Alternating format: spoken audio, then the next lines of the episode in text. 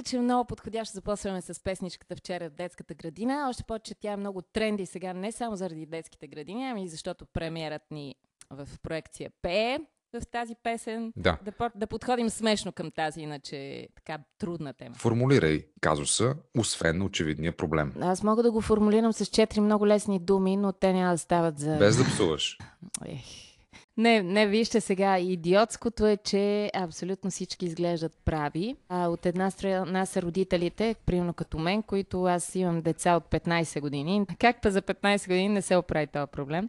Да. Не знам дали разбрахте, че имаше и протести на майки, блокираха центъра на София. Абсолютно ги разбирам как да кажем? Ми, да. Казват се, че хората си мислят, че има страшна гавра с а, тях и техните деца, които а, се разиграят според някакви точки и критерии, които са първо, че всички страшно много се объркват в този сайт. 2500 родители се били объркали. Аз ще ви кажа, че всеки, това не са някакви тъпи родители, както някой ги нарече, ами това просто всеки, който влезе в този сайт, става тъп, защото той е изключително бъгнат. По какъвто и повод да влезеш там, ще, ще изтъпееш, обещавам ти. Отделно стоят въпросите с шашмите, които се правят естествено разни тарикатлъци, за да може едно дете да се набута вътре. Понеже в крайна сметка все пак се стимулират хора, с, които плащат на държавата данъци, родители, които работят по трудови правоотношения. Остават много въпроси, защо пък тези хора, които така или иначе работят, тези, които са по-заможни, могат да си позволят частна детска градина, заемат място за държавна, така другите от държавни, не се оправят, те продължават в уратовния кръг, в който си седят вкъщи и нямат работа, не могат да си намерят работа, защото трябва да си гледат децата. Трудна за разрешаване проблематика и тема. Тези, които имат деца и имат такъв проблем, са до болка запознати с него и няма какво толкова да го разискваме, по-скоро да видим какви альтернативи има той. Моята теза в тази цялата работа, като човек, който няма все още деца и не му е на главата този проблем, е, че аз виждам, разбира се, нещата в цялост, от птичи поглед и виждам два такива аспекта. От една страна няма места в детските градини и държавата не е регулирала този процес адекватно, нали така? От друга страна, ние всички живеем в един процес, който се нарича миграция. От малките населени места, от малките села и градове, и пак повтарям села, в София, поради различни економически причини и всякакви, не можем да съдим хората, те идват да живеят в София, за да си намират работа тук, да отглеждат скъпите си деца и просто има повече хора в София. И ако за една година, примерно се преместят образно казано 500 000 души от Монтана, Враца, Свиленград и най-различни други селища в България, няма как изведнъж да бъдат построени 25 000 нови детски градини, нали така? Добре. Тук може да ти се опонира, че същите хора, примерно, карат и коли, но паркинги се строят. Непрекъснато се строят паркинги. Защо? Защото от паркингите се печели. По две левчета от всяка кола, това са много коли. А от детските градини не се печели, защото там таксата е 60 лева на месец. И се сещаш, че това е една нали, нищожна такса спрямо това, което се дава в нейна замяна. Държавата не, няма интерес да строи детски градини. Това какво да си го говорим? То е напълно ясно. И не може да се краде от строежа на детски градини, също така, вероятно. Твърде много се краде в тази държава. Не знам дали сте забелязали, уважаеми слушатели, но от различни проекти се краде. Ако не сте забелязали да ви го кажа. В тази държава има корупция, кражби и така нататък. Но, възможно ли е ние, гражданите на Република България, да бъдем по-умни от самата държава, така че да надвием този проблем? Разбира се, тук много хора ще скочат на тази теза и ще кажат не, държавата трябва да си свърши работата и да даде равен достъп до всички граждани. И аз ще кажа, разбира се, това е така, съгласен съм, вие сте прави. Но да погледнем още една гледна точка към този казус, към този въпрос.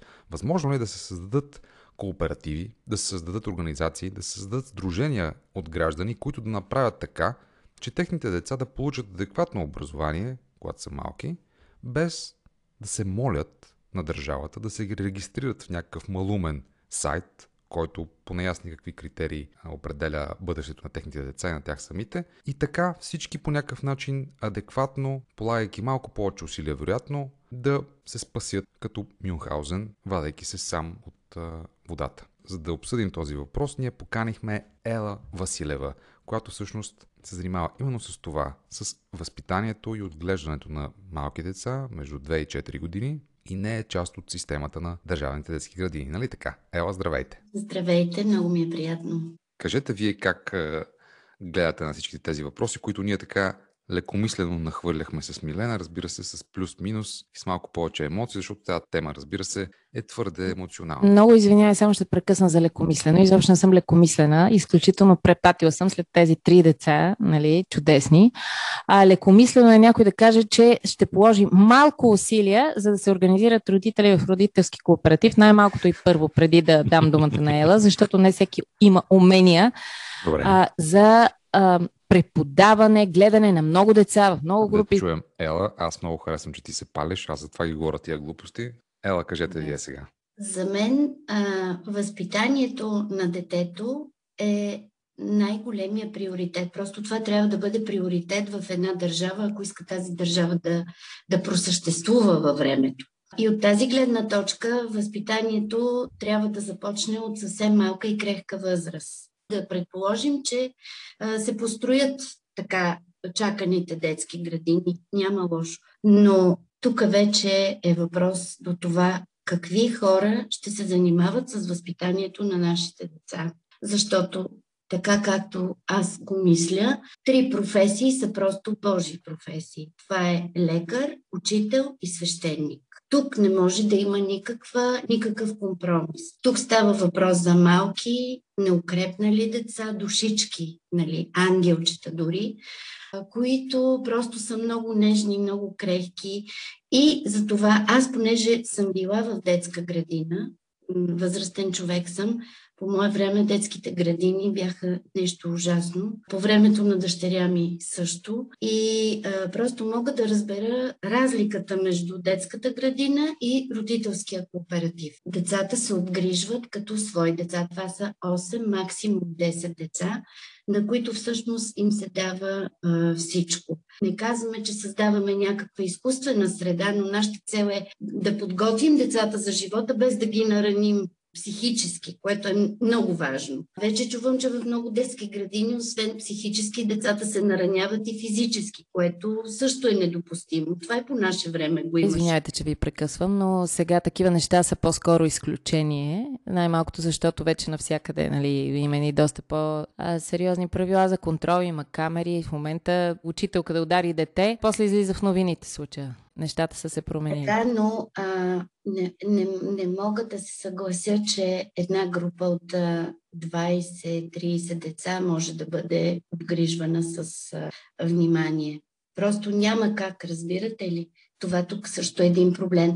За мен групичките трябва да бъдат малки, всяко дете да получи своето внимание, да има грижа към него. Това е най-важното. Това, че да. ще направим едни огромни групи с по 30-40 деца, и това дете ще се загуби в тази група. Проблемът е, че всъщност няма детски градини и няма преподаватели като вас. Не е създадена тази организация. Това е проблем от години. Той не е решен. Вие къде намирате решението, според вас? Може би как е организиран вашия корпоратив? Как се изобщо създаде? Като всички други кооперативи, просто наема се един апартамент, родителите си имат грижа, те участват. Затова се казва кооператив, защото всъщност това е кооперативна форма. Родители и учители всъщност взаимно си помагат. Mm-hmm. Даже има такива кооперативи, в които дори родителите си готвят всеки ден или там имат си така наречените дежурства, готвят, чистят и така нататък. Ние сме избрали друга форма. Общо взето в самата практика ние също много научаваме. Когато аз дойдох, да кажем, имаше точно такъв момент, в който родителите се събираха, всеки ден се готвеше от определената майка. Обаче се оказа, че всъщност менюто не е детско. И всъщност детенцето яде храната на родител, когато не познава. Затова прибягнахме до детска кухня, нали? И този проблем го изчистихме, но доста дълго време самите родители страдаха. Тоест, когато има нали, посоката, развитието на детето, намират се начини да се решават проблемите. Това искам да кажа. За мен е формата на кооператив е една много хубава форма. Тига човек да има такава възможност. Все пак е доста по-ангажиращо и като време, и като пари. Нали. Никакъв шанс няма през деня да отида да сготвя на 8 деца. Това няма как да се случи. Аз за това съм пратила детето на градина, за да мога през това време да свърша друг вид работа. Затова казвам, иначе сигурно има доста предимства, но е абсолютно невъзможно това да бъде масова практика, според мен, на този етап от развитието на обществото, както то функционира. Вие какво мислите, Ела? Как може да се реши основният проблем? Липсата на детски градини и липсата на преподаватели? Аз ви казах и в предварителното интервю. Може да, не, да усеете цяла София с детски градини, но трябва да се намерят подходящите преподаватели. Това е важно. Как? как? Не е важно да се направи най-просторната детска градина. Еми, това вече е много, много сложен момент. Значи има хора, които завършват педагогика, в филологиите също се занимават с... А, нали, хора, които трябва все пак да имат някаква професионална насоченост. Не може някой, който, да, който няма тази професия, изведнъж да каже, аз ставам mm. учител. Не, тук има много тънкост. Това е така, но, но не това е най-големия проблем. Най-големия проблем си именно местата. Няма площ, няма, няма достатъчно построени детски градини. Вие като човек, който а, работи в някакъв вид альтернатива на тази форма, за кого мислите, че тя е най-вече подходяща? Ясно, че не всеки става за това, но кои родители биха могли наистина да си позволят да пробват да се обединят? Mm-hmm. Какъв тип хора, с какъв тип професии? Не е за всеки това. Сигурно е хубаво, но не е за всеки. Вижте, ние просто елиминирахме точно тази заетост на родителите. Елиминирахме почистването. Значи в много кооперативи родителите са ангажирани с това един път месечно да чистят. Взехме момиче, освободихме родителите и от а, този ангажимент. Все пак, можете ли да ни кажете колко струва едномесечната и издръжка на едно дете под тази форма. Разхода в различното време е различен. Зависи какво се купува в дадения месец. Кооператива е с идеална цел. Той няма за цел натрупване. Ние не сме част на детска градина. Значи, примерно сега родителите решават в двора на кооператива да се купи една къщичка. Този разход се разпределя. Разбирате ли? Да. Но другия месец имам, имат парно, има, имат по-голяма сметка за ток а, купува се нещо допълнително, нали, във вид на игри и така нататък. Всичкото това нещо се разпределя, така че тя сумата варира. Тук ние нямаме дори, как да кажа, нямаме ник... няма печалба в това нещо. Това не е детска градина частна. Това е много важно да се каже.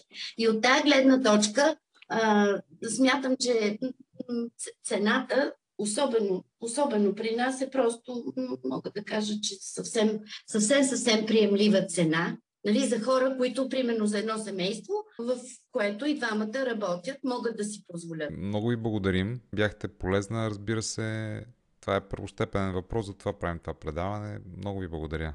Днес ще говорим за проблема с детските градини с Антонина Кенова. Здрасти, Ан- Антонина. Антонина, първо как да те представим, защото в твоят фейсбук профил ти самата си се представила буден гражданин в Национален инициативен комитет за качествено и иновативно образование. Това звучи много амбициозно, много а, готино идеалистично. Антонина, ти ще ни разкажеш малко повече. А, да, имаме бебе, което не сте го кандидатирали за, за дете в детска градина. Не. Е, защо? Защото е гадно, аз имам и преди него две други. Вие също като Милена имате три деца, така ли? Да. Сега ти си много навътре с цялата тематика за общинските и държавни детски градини.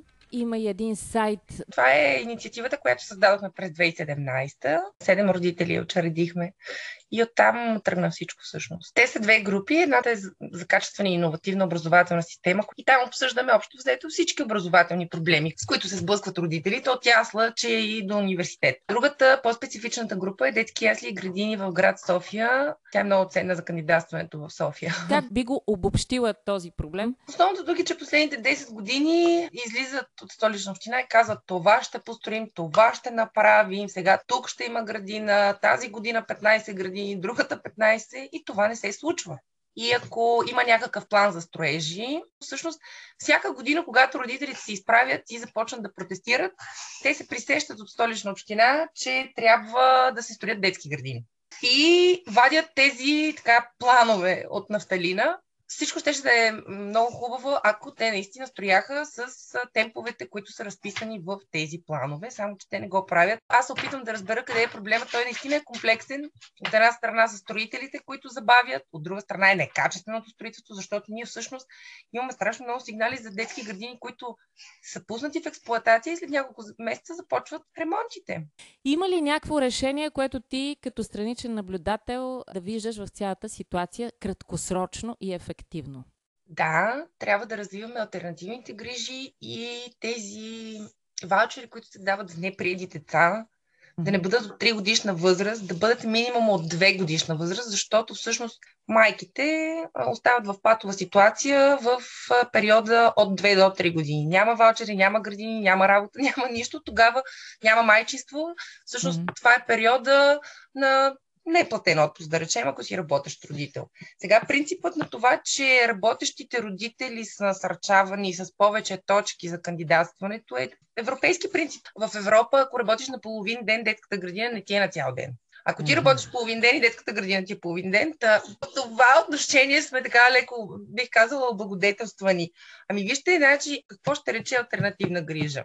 В яслена възраст наистина образованието е на заден план, грижата е напреден и а, може да се направят всякакви кооперативи. Може да се наеме гледачка, която да гледа 3-4 дечица. Ние тук чисто законово нямаме альтернатива на общинската детска градина и на частната детска градина. Има, има тези родителски кооперативи, но това е доста ангажиращо. Значи човек, ако има примерно като нас тебе три деца, как ли ти няма си зареждаш детето да ходиш да готвиш за 8 деца нали, в един ден от седмицата? Това е просто не невъзможно. Или е? Ами, аз имам друго мнение всъщност по въпроса и смятам, че родителя трябва да бъде част от ясления и градинския живот на детето и това, което правят общинските услуги ясла и градина с табелите родители до тук, които са сложили на вратата, за мен е изключително неприемливо. В случая с кооперативите, самото оговаряне между родителите може да бъде различно. Аз, например, не мога да готвя и не мога да отида да готвя един ден в седмицата, но мога да отида един ден в седмицата да, да се занимавам с децата при всички положения. А, но, пак казвам, родителския кооператив не е единствената альтернатива. В момента в София е разпространено гледането на деца. Една жена гледа 3-4 дечица, обикновено в апартаменти, ги извежда в парка наблизо или на площадката наблизо. Това се поема от общината ли? Ами да, така се случва в Германия. А, ако не се лъжа, се казваше Тагис Мютър. И всъщност това е услуга, която общината плаща и която по някакъв начин контролира, като а, също е важно, че тази жена не може просто, нали, ей така, взима да гледа децата. Напротив, тя минава а, курсове, които общината плаща, квалификации. Не е просто ей така като тук, нали? Аз съм решила, че съм детегледачка и ставам такава. Ние този разговор за альтернативните грижи го пропускаме в България и понеже нас 10 години ни лъжат, че лъжат, хайде да не казвам тази силна дума. Ни подвеждат. Подвеждат и ни заблуждават, че всъщност проблема с липсата на места в яслите и детски градини ще бъде решен единствено и само през строителство. Ами това няма как да стане. А, мога ли да попитам нещо? Тези а, детегледачки в Германия, като извеждат навън 5-6 деца, те купуват ли си специални каишки на шийници? Аз не съм сигурна за бройката, нали, така казах го малко пресилено, може и три да са всъщност, но имайки предвид, че аз имам три деца и някой път ми е изключително сложно да ги извеждам, разбирам за какво питате. Да. Добре, Милена по някакъв начин е показателно, че точно ти, бидейки нали, толкова навътре в тази система, не си си пуснала третото дете на градина. Това беше личен избор или то просто не се класира? Ами ние като е... многодетно семейство всъщност тяхме да влезе. Тя щеше да влезе. аз я махнах. Тя не участва в класиране и сега ще ви обясня защо. Единствената ми идея за кандидатстване беше влизайки в а, яслата, аз а, да съдя директора. Независимо кой директор, ние в, в район Лозенец имаме една единствена градина с а, яслени групи, т.е. нямаше избор, там кандидатстваме. Исках да съдя директора за брой деца в група, тъй като те приемат по 23, някой пъти 25 и 26 деца в яслена група. Искам да си го представите това а, нали, много, между колко дечици между 10 месеца и година и половина има в една група. И по, по всички разпоредби, нормативи, тези деца а, могат да бъдат 18, в някои специфични случаи 20. А, но аз исках да има един осъден директор за брой деца в група, тъй като тези деца не могат да продължават да се отглеждат по този начин. Но когато стана цялата драма с отварянето на системата и всички възроптаха, аз наистина много се ядосах и реших, че ще изчакам някой друг родител от тези 9000 деца приети тази година на класирането, дали пък няма да осъди някой директор. Първо ще ти кажа, че ще чакаш някой да осъди директор, но дали директор трябва да съдиш, защото тези хора не са ли поставени в такива условия не по тяхна лична воля и преценка, не по тяхно лично желание, ами все пак е по-скоро общински, да не кажем държавен проблем. Момичета, Какво да направи този директор? а, Него мисля, че тези идеи са напълно. Какво да достатъчно, направи? а, Той това може се- да откаже. Да, може да откаже на общината да приема деца над позволената бройка. И къде ще отидат тия деца? Ми те и така или иначе в момента 10 хиляди са отвън, дали ще са отвън още 500. Въпросът е тези, които са вътре, да имат нали, някакви човешки условия, както и персонала, който прегаря. Защото ако в яслена група приемат по 23, т.е. 5 отгоре, в градинските приемат и по 30, там пък имат право на 25. И някак си в един момент ще стане така, че наистина няма да има кой да работи в тези условия. Всъщност, ако се промени самото, как да кажа, самата организация на деня в групата, може и 40 деца да се гледат, но на този етап това, което се прави в детските градини, няма как да се случи с 30 деца. А, и с един човек, един учител, един педагог на смяна и един помощник възпитател, който какво по-напред прави всъщност? Той е основно хигиенист към днешна дата, нищо, че възвишеното помощник възпитател е разписано. Тоест, ние трябва да променим организацията на а, групата, на детската градина, ако искаме да приемаме толкова деца. Но никой не го води и този разговор. Дай бърза идея за най-спешното, най-бързо и ефективно, което първо трябва да се направи, за да се подобрят нещата. За да може родителите на тези 10 000 неприяти деца а, да имат някакъв, а, как да кажа, равен шанс с останалите приети, на първо място всички деца неприети, които са кандидатствали са неприети на 3 годишна възраст, да бъдат компенсирани с тези 291 лева. Следваща стъпка компенсации за децата от 2 до 3 години. Независимо дали са в частен център, дали са в частна детска градина, кооператив, каквото и да било. Има ли грижа за детето извън семейството, тя да бъде платена от държавата? Аз ви предлагам пет идеи какво да правим с некласираните деца в детските градини. Няма как хем родителите да работят, хем да си гледат децата. Няма как. Няма как. Затова, първо, първа идея. Да дадем децата под найем на богата западна държава. Например, Великобритания. Под найем ще бъдат ягоди. Малките деца са на нивото на ягодите и няма нужда да се навеждат. Нали така? Това с болките в кръста, например, отпада. А Великобритания хем не е от нашето европейско семейство и няма да се разглезват, хем ще получат английско възпитание. Идеално. Ами, някои деца са доста силно алергични към ягоди А, и да. те отново няма да се класират. Фак! Е, има хора, които никога за нищо не се класират. Добре, а, втора идея. Децата да бият инжекции, да бият вакцини. По време на пандемията видяхме на много места в страната лекарите абдикират. Отказват се, не желаят да помагат, за това можем да ползваме за целта децата. Вече всеки може да го прави това. Могат и PCR тестове да правят по същата линия. Това ви звучи добре, нали така? Хуманно е да се впрегнат малко в труд. Друга подобна идея, какво да правим с некласираните деца в градини, всеки ден на националния стадион да ги събираме заедно. Кажете ми името на един футболист от националния отбор по футбол, например. Не чувам. Тишина. Националния Мога да кажа някой от 94-та. А, така. Но от 2021 не можеш. Националният стадион не се ползва и остава свободен. Там водим децата, затварят се вратите, за да не се загубят. И на големи екрани им се пускат анимации. Том и Джери, Замръзналото кралство, Той Story. Ако вали дъжд, тък му ще ги умива децата. Плюс това на Шишман цяло лято ще има ремонти и без това децата в центъра няма да имат вода и ще са мръсни. Лесно ни е, ти е на теб, направо ти е шапка на тояга на тебе, да няма деца, както можете да Това е съвсем конструктивна, съвсем конструктивна идея. Ето, четвърта идея. Сами да си построят детска градина. Ще се хванат там хилядите, хилядите деца некласирани, ще се впрегнат, ще се научат как да лепят тухли, как се носи арматура и как да издържат на опан и напан и сами ще си я построят. Какво ще чакат? Докато чакат да се построят достатъчно детски градини, те станат на по 18-20 години тия деца. Няма терени. Трябва на, на, на националния стадион да я построят. Там детско селище ще си И без построят. това не ни трябва национален стадион. Пета идея. Да ги пратим в зоопарка. Животните обичат децата, децата обичат животните. Между енотите и маймуните има там една площадка.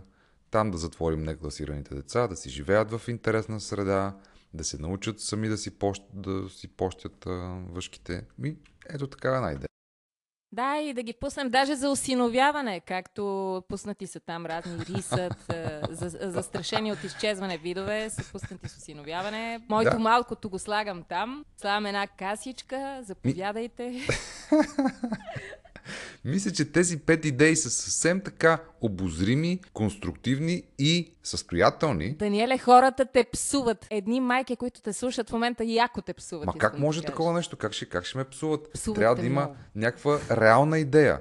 Нереално е да се построят на детски градини за всички деца. Прав си. Явно, това са по-реални явно... идеи от това да им, да им уврат мозъците на политиците и на градоустройствените м- хора, които взимат решения и в крайна сметка да решат някакъв такъв базисен, екзистенциален въпрос и проблем като съществуването на всички на нас в нормална европейска държава, нали така? Не знаем да завършим с това, че а, някак си ще се оправим, както винаги, ще си ги отгледаме нашите мили дечица и ще станат едни страхотни хора с или без детски градини, да са живи и здрави. Всички учителки, всички, на които аз съм попадала, са били страхотни и с цялото ми уважение към тях продължаваме Супер, нататък. чудесно. Благодаря ви много. Ще се оправи майките. Майката е велико нещо. Така че споко.